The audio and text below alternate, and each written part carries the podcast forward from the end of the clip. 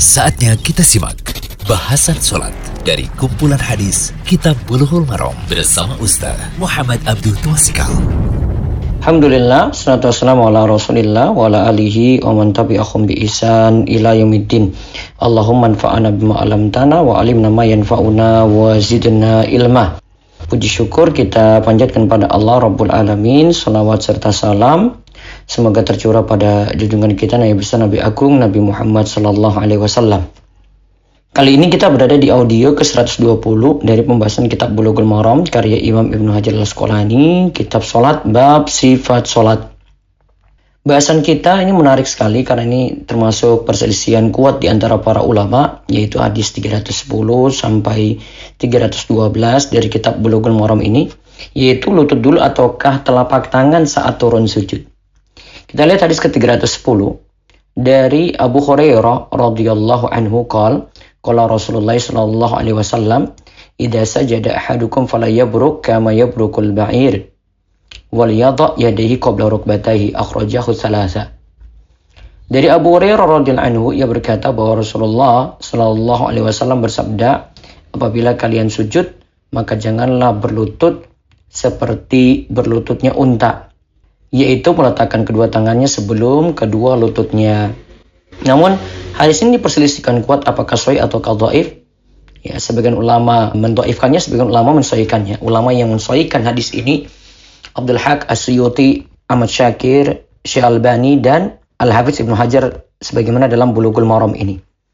Namun hadis ini didhaifkan oleh ulama besar semacam Al-Bukhari, At-Tirmizi, Ad-Darakuni dan Al-Baihaqi. Lalu Imam Ibn Hajar katakan wa aqwa min hadis Wail, hadis ini lebih kuat dari hadis Wail bin Hujair.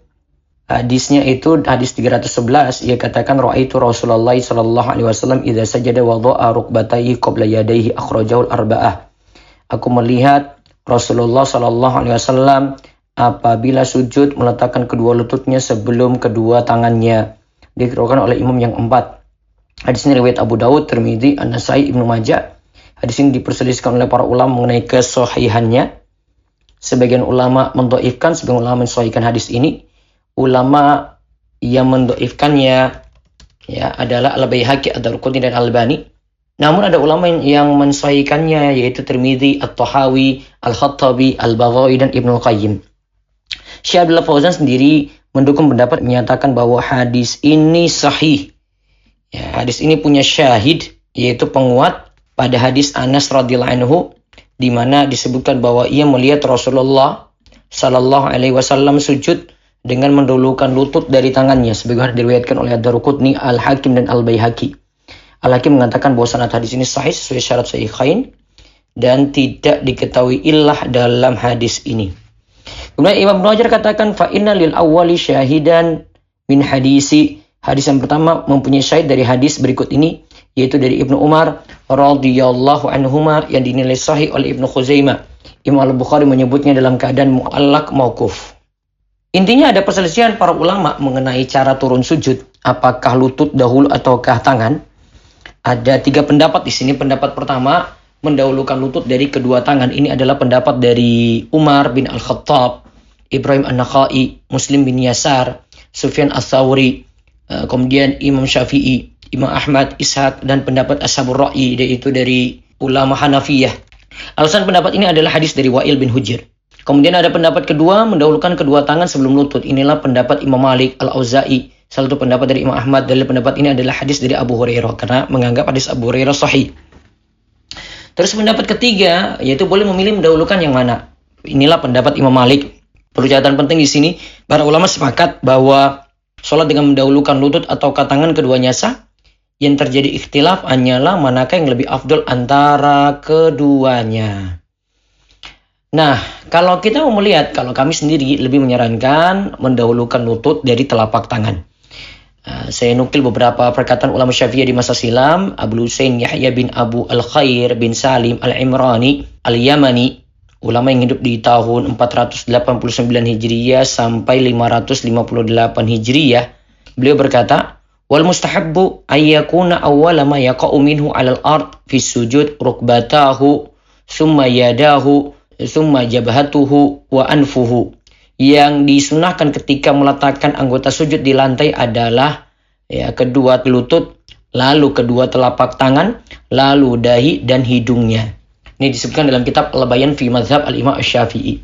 Kemudian disebutkan lagi oleh Imam Nawawi dalam Al-Majmu', beliau berkata, "Madhhabuna innahu yustahabbu ayyuqaddima fi sujudi ar-rukbataini, thumma al-yadaini, thumma al-jabhata wal anfa." Menurut mazhab kami Syafi'i, disunahkan ketika akan sujud mendahulukan kedua lutut, lalu kedua telapak tangan, lalu dahi dan hidung. Lalu ada penukilan lagi dari kitab Al-Majmu' sebagai berikut. Ya, qala Syafi'i, Imam Syafi'i dalam Al-Um berkata, "Aku suka jika memulai dengan takbir." Ya, dari berdiri lalu turun sujud. Lalu ketika akan sujud yang pertama kali diletakkan di lantai adalah kedua lutut, kemudian kedua telapak tangan, kemudian wajah. Jika wajah diletakkan terlebih dahulu sebelum kedua telapak tangan, atau kedua telapak tangan diletakkan sebelum kedua lutut, aku tidak menyukainya. Artinya beliau menganggap makruh. Imam Syafi'i menganggap makruh. Namun, jika hal tersebut dilakukan, tidak perlu ada pengulangan dan tidak perlu ada sujud sahwi. Nah, ini perkataan dari Imam Syafi'i. Untuk melengkapinya lagi, ada perkataan dalam Al-Mu'tamad fi Al-Fiqh Asy-Syafi'i. Profesor Dr. Muhammad Az-Zuhaili menyebutkan, orang yang menjalankan sholat disunahkan meletakkan lutut, lalu telapak tangan, kemudian dahi dan hidung. Hal ini berdasarkan hadis dari Wail bin Hujair radhiyallahu anhu. Ia berkata, Rasulullah sallallahu alaihi wasallam sujud dengan meletakkan kedua lututnya sebelum kedua tangannya. Ketika bangkit, beliau mengangkat tangannya sebelum kedua lututnya. Ya, ini dalam hadis Wail bin Hujair. Nah, seandainya ada yang akan sujud meletakkan kedua tangannya sebelum lutut, tetaplah sah. Ia tidak mesti sujud sahwi karena yang ditinggalkan hanyalah sunnah hai'ah. Ingat, yang ditinggalkan itu hanyalah sunnah hai'ah, bukan rukun sholat. Meletakkan hidung saat sujud adalah sunnah. Namun orang yang sujud tidak cukup sujud pada hidung saja. Sedangkan dahinya tidak terkena lantai saat sujud. Dahi mesti terkena lantai saat sujud. Alasan dari Syekh Abdullah Fauzan yang lebih menguatkan pendapat mendahulukan lutut dari kedua telapak tangan adalah beliau katakan hadisnya memiliki tabi dan syahid, yaitu penguat. Kemudian yang kedua, hadis Wail bin Hujair sesuai dengan hadis Abu Khoreirah yang melarang orang yang sholat seperti berlututnya unta, ya, di mana unta itu mendahulukan tangan, ya, kata para ulama unta itu mendahulukan tangan. Kemudian yang ketiga, mendahulukan lutut itu lebih mudah bagi orang yang sholat dan sesuai dengan keadaan badan, karena yang lebih dekat ke lantai adalah lutut, lalu tangan, kemudian dahi dan hidung. Sedangkan ketika bangkit berkebalikan dengan hal itu.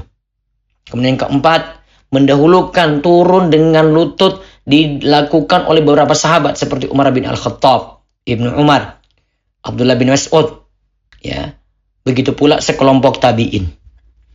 Lalu catatan yang terakhir dari Syekh Abdul Fauzan, tentu saja yang bisa melakukan cara sujud dengan mendahulukan lutut dari tangan adalah yang mampu.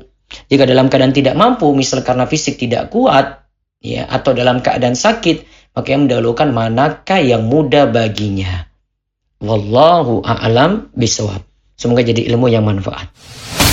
Demikian bahasan solat dari kumpulan hadis Kitab Bulughul Maram bersama Ustaz Muhammad Abduh Tuasikal.